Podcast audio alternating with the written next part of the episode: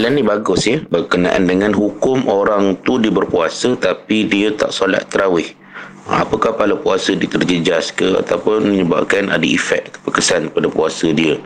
Dia tak semayang terawih sebab dia mungkin siang dia kerja berat tapi dia berpuasa juga jadi malam. Eh, dia balik kumah selepas pada buka semayang maghrib semayang isyak dia nak berehat sebab nak kumpul tenaga. Dia untuk uh, bekerja untuk keesokan hari cari nafkah. Kita tahu ya bahawa solat uh, tarawih ni yang digelar orang-orang sekarang lah. Di zaman Rasulullah tidak digelar tarawih. Mana solat sunat yang special pada bulan Ramadan ini yang orang belah-belah kita panggil tarawih ini hukumnya sunat. Apa mana sunat ha, sunat ni ataupun uh, sunnah ha, dalam ilmu fiqah ataupun usul fiqh ialah ma yuthabu fa'iluhu wa la yu'aqabu tarikuhu. Perbuatan sunat ialah perbuatan diberi pahala kepada pelakunya. Siapa buat dapat pahala wa la yu'aqabu tarikuhu tidak dikira berdosa, tidak diazab, disiksa bagi orang yang meninggalkan benda sunat ni tadi.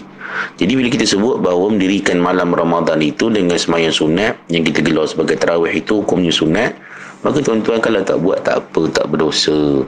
Dan dia tidak ada kesan terhadap puasa kita yang wajib puasa bulan siang bulan Ramadan tu. Ha, siapa buat dia akan dapat pahala bonus.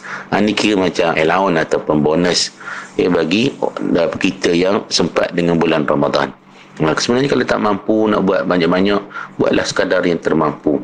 Ha, kalau tak mampu juga, contohnya letih sangat kerja, tak apa. Puasa dia tetap sah di siangnya. Sebab apa kata Nabi SAW? Sama Ramadana imanan wa ihtisaba ghufira lahu ma taqaddama min dhanbih. Bahawa siapa berpuasa bulan Ramadan yang penuh keimanan dan penuh perkiraan untuk mendapat pahala daripada Allah SWT, maka akan diampunkan ya, dosa-dosa yang telah lalu.